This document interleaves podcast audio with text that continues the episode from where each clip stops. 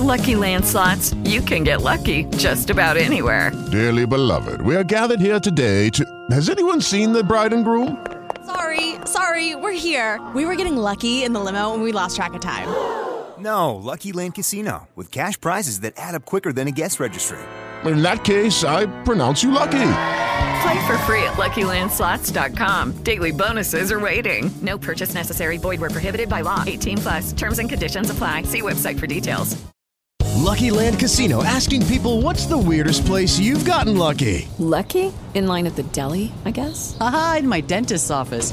More than once, actually. Do I have to say? Yes, you do. In the car before my kids' PTA meeting. Really? Yes. Excuse me, what's the weirdest place you've gotten lucky? I never win and tell. Well, there you have it. You can get lucky anywhere playing at LuckyLandSlots.com. Play for free right now. Are you feeling lucky? No purchase necessary. Void where prohibited by law. 18 plus. Terms and conditions apply. See website for details. Ciao a tutti! Ieri è uscito Avatar 2 e no, non sono ancora andato a vederlo al cinema, ma ci andrò e farò sicuramente una recensione. Ma prima di farlo ho deciso di fare una cosa che non facevo più dal 2009, cioè vedere Avatar 1. Ora, nel 2009, quando uscì al cinema, io Avatar lo vidi addirittura due volte, due volte al cinema. È l'unico film che io abbia mai visto due volte al cinema. E questo nonostante, ve lo dico già, non abbia una trama incredibile, piena di colpi di scena incredibile, ma era un film talmente bello, talmente capace di riempirti gli occhi al cinema che aveva meritato due visioni, quasi come se una volta sceso da una montagna russa uno avesse fatto di nuovo tutta la coda per poterci ris- risalire sopra. Da allora però non l'avevo mai più visto, un po' perché, insomma, due visioni bastano e avanzano, un po' perché avevo sempre avuto l'impressione che quella meraviglia cinematografica non sarebbe potuta essere replicata anche in casa, sullo schermo di un computer, piuttosto che sullo schermo di una televisione. E senza quegli occhi così pieni di bellezza sarebbe forse venuta fuori una trama un po' inconsistente. Beh, a distanza di 13 anni, prima di andare a vedere Avatar 2, ho deciso di provare a riguardarlo, con tanti dubbi, tante perplessità, ma vi dirò, alla fine mi sono dovuto in buona parte ricredere. E così ho deciso di parlarne con voi, per sapere che cosa ne pensiate del primo film di Avatar.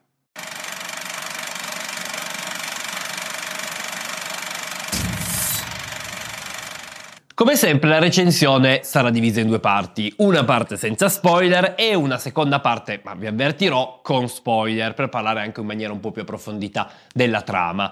Anche perché la trama, diciamolo, in questo film è forse la cosa più leggera e semplice. E credo che neanche il più grande estimatore di Avatar possa dire che questo film abbia una, una trama incredibile che tiene incollati allo schermo. La trama in effetti è molto semplice, senza fare grossi spoiler e eh, racconta di un vicino futuro, non lontanissimo futuro, in cui l'umanità è entrata in contatto, ha trovato un pianeta, Pandora, non molto dissimile dalla Terra un pianeta con lussureggiante, con foreste, pianure, un pianeta che però non ha iniziato a colonizzare, ma che ha iniziato a sfruttare per poter raccogliere un materiale, una specie di metallo, che ha un qualche grosso utilizzo sulla Terra. Ovviamente non se ne parla, è il classico McGuffin in cui si nomina qualcosa che serve a iniziare la trama senza definirlo più di tanto. Questo pianeta però non è disabitato, ma oltre ad una flora ed una fauna molto lussureggianti, ha anche una popolazione di nativi che lì vivono, che sono i cosiddetti Navi, degli esseri alti qualche metro di colore blu, che grosso modo sono ispirati a una via di mezzo tra i nativi americani dell'America del Nord e le popolazioni amazzoniche piuttosto che quelle della Papua Nuova Guinea. Un popolo che vive a stretto contatto con la natura, in stretta connessione con la natura e che ovviamente non ha vissuto proprio in maniera positivissima l'arrivo di questi, di questi eh, terrestri che si sono messi a scavare nelle buche nel terreno e a tirare fuori del materiale.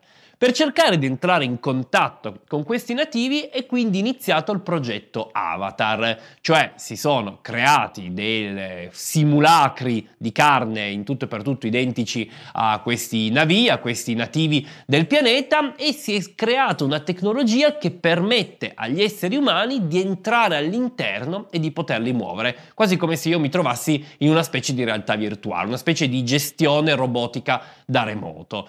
Classiche tecnologie di cui, ripeto, non si dice nulla, ma prendetelo per buono. Il film inizia così e così continua.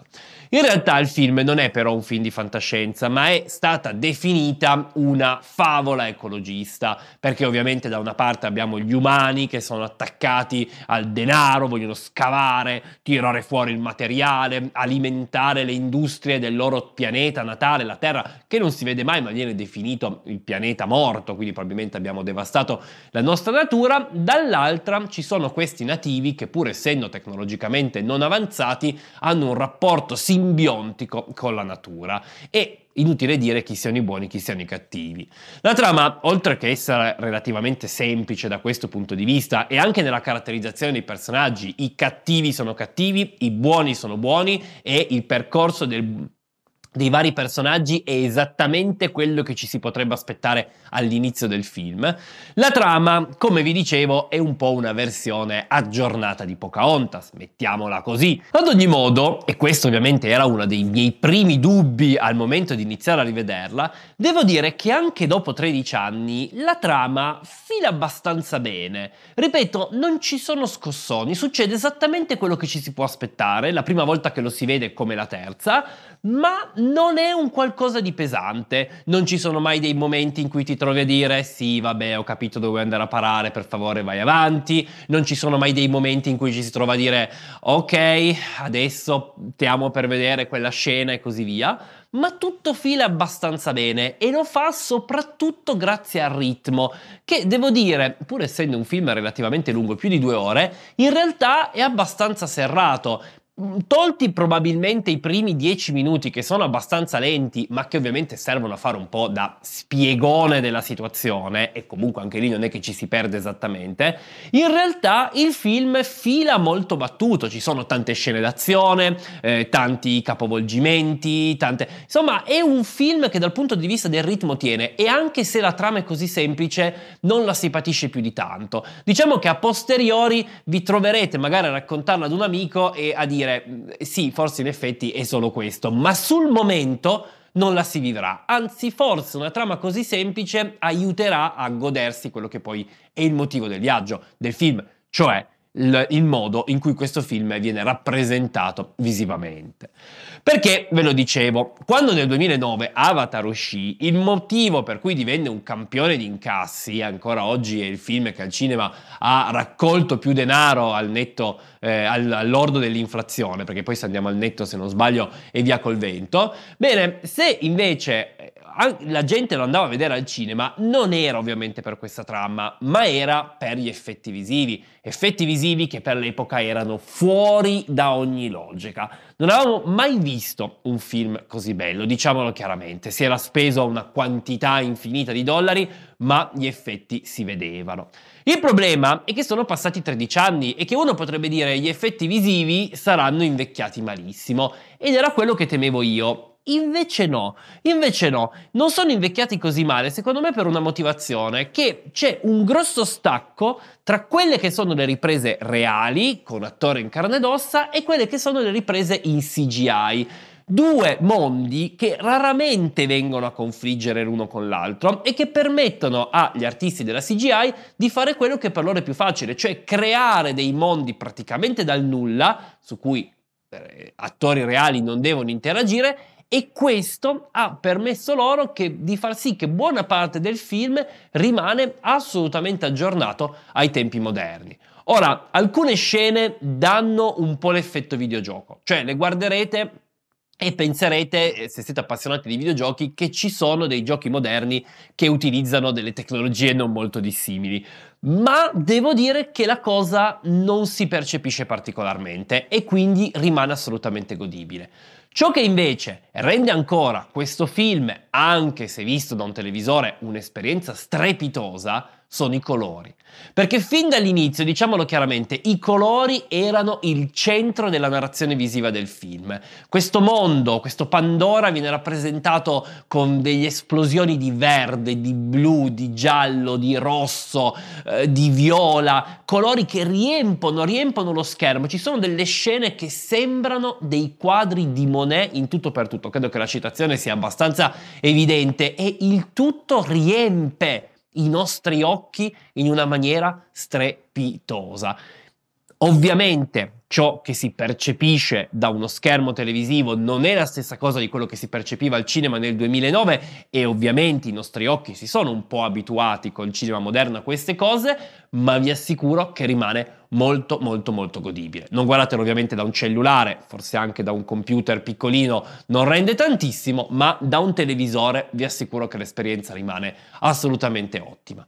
Alcune cose sono invecchiate meno bene, ad esempio i volti, eh, è stato fatto ovviamente tutto un lavoro di motion capture sui volti eh, di attori per poterli rappresentare nei volti di questi nativi che non sono umani ovviamente, sono blu, sono alti, ma hanno delle fattezze umanoidi nei volti. Diciamo che se sui protagonisti il lavoro rimane godibile, sui comprimari, cioè i personaggi che rimangono in sottofondo e che riempono la scena, c'è ogni tanto veramente tanto l'impressione videogioco, cioè di vedere delle fattezze molto semplici, ma ripeto, è un film del 2009 e qualche buco lo doveva avere. Probabilmente tra dieci anni avremo una percezione ancora peggiore. Ma a parte questo effetto veramente ogni tanto di dire sto guardando una CGI di un videogioco, per il resto rimane assolutamente, assolutamente godibile.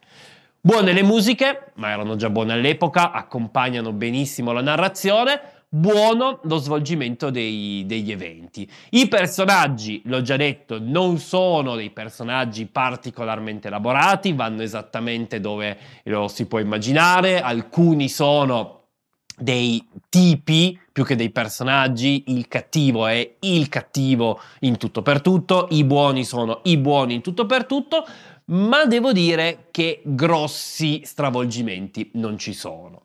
C'è una curiosità, ma di questo ne parlo nella parte con spoiler. Ci sono delle scene che, viste oggi a distanza di 13 anni, sono invecchiate in maniera particolare, perché sono delle scene che oggi probabilmente non verrebbero fatte, non perché siano offensive o chissà perché, ma perché scatenerebbero delle polemiche incredibili, le classiche polemiche dell'internet ma di questo ne parleremo nella seconda parte.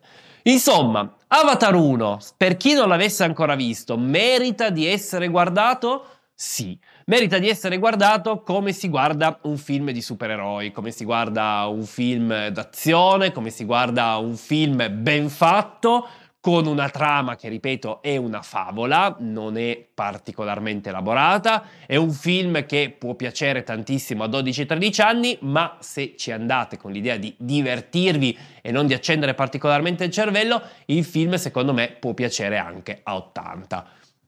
Ovviamente deve un po' piacere il genere, se siete solo da fin de sé questo non è fatto per voi, perché ripeto il cervello lo si accende giusto per vedere le gradazioni di colore e godersi le scene d'azione, non per altro, ma insomma rimane un film secondo me molto molto molto bello che merita, merita di essere un film molto visto al cinema. Ci sono film migliori sotto tanti aspetti, ma rimane un film assolutamente godibile. Fine della parte senza spoiler, vorrei dirvi due cose sulla trama, tra cui la cosa che ho un po' annunciato prima, ma come sempre, se non avete ancora visto il film e volete godervelo, fermatevi qua.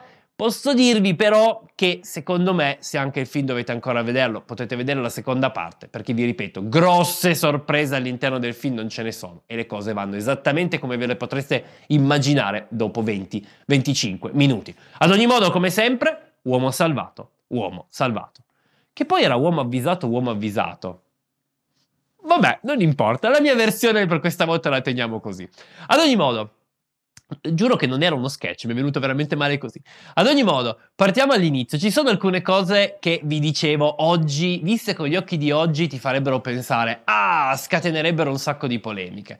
Partiamo dal punto di vista visivo. Oggi, secondo me, ci sarebbe chi polemizzerebbe un sacco con l'aspetto dei navi, perché i navi sono palesemente ispirati ad alcune eh, comunità indigene americane. Innanzitutto dal punto di vista visivo, alcuni, soprattutto per la cresta, fanno pensare al popolo degli Irochesi, dei nativi americani dell'America del Nord, gli Irochesi che vivevano nella zona dei Grandi Laghi. Poi i vestiti, il modo di rapportarsi alla natura, come vi dicevo, fa pensare a popolazioni dell'Amazzonia, eh, di Papua Nuova Guinea e sono sicuro che nonostante il film abbia dichiaratamente un messaggio ambientalista, ci sarebbe chi si metterebbe a urlare all'appropriazione culturale. Ah, il regista di Hollywood che si appropria della tradizione di un popolo locale, popolo locale massacrato dagli americani e così via, perché questa sarebbe la narrazione.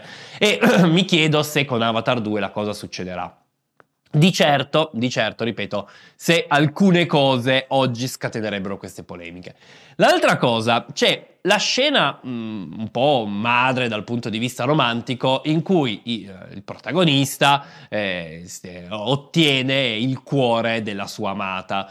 Bene, in quella scena c'è questa frase, se magari non la, io non me la ricordavo, andatevela a rivedere, in cui lei dice a lui che un uomo deve scegliere la sua donna e lui le risponde, ma anche la donna deve scegliere l'uomo. La cosa è molto romantica, ma io so già che se oggi uscisse un film con una frase del genere, ci sarebbero un sacco di persone che stopperebbero sulla prima frase, una donna deve scegliere il suo, l'uomo deve scegliere la sua donna, stopperebbero il film, lo brucerebbero e correrebbero su Twitter a definirsi indignati, indignati per questa gigantesca espressione del patriarcato. Ora, io ci sto giocando su questa cosa, ma, ma, mi fa ogni tanto pensare a quanto certe cose siano un po' andate oltre. Anche perché il film è vero, vede protagonisti principalmente maschili, ma non è che le, le, donne ci facciano una figura particolarmente barbina. Oggi però credo che certe cose sarebbero diverse e mi aspetto che in Avatar 2 ci sia un maggiore equilibrio dei sessi, non per motivazioni di storia, ma purtroppo per cercare di, come dire, evitare questo tipo di polemiche. L'altro aspetto che volevo dire della trama, perché poi ripeto, il resto della trama mm, non c'è niente di particolare da dire, una trama normalissima, è veramente Pocahontas al contrario. No, al contrario no, è Pocahontas in cui alla fine il capitano Smith rimane con Pocahontas e rimane eh, in Nord America e gli europei cattivi vengono mandati via, per farla breve, un po' si ribalta la storia. Bene, l'altra cosa che volevo dire della trama, che secondo me è veramente carino, è che riguardandolo mi sono trovato ad un certo punto a tifare per il colonnello. Mi sono trovato a un certo punto a tifare per il cattivo, perché è un figo della Madonna. Cioè, va bene, è il classico cattivo militare mh, mm, con i capelli corti, una serie di problemi mentali che vuole massacrare tutti. E va bene, è proprio costruito con l'accetta. Ma è un personaggio, è un figo della Madonna. Se fossimo in un film di supereroi, sarebbe un supereroe.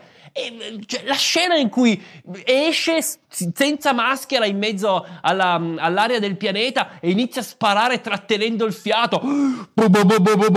Madonna, ma, ma quanto? Quanto è sborone? Oppure la scena incredibile alla fine della scena finale, dove prima prova a bombardare e distruggere con le bombe, poi con tutto che esplode sale sul robot con ancora la, la, la, la camicia che brucia, si tuffa sul pianeta, continua a lottare, gli distruggono il robot robot, lui continua a lottare, quasi ammazza l'avversario, addirittura si prende questo gigante e a mani nude cerca di ammazzarlo, insomma, non molla mai.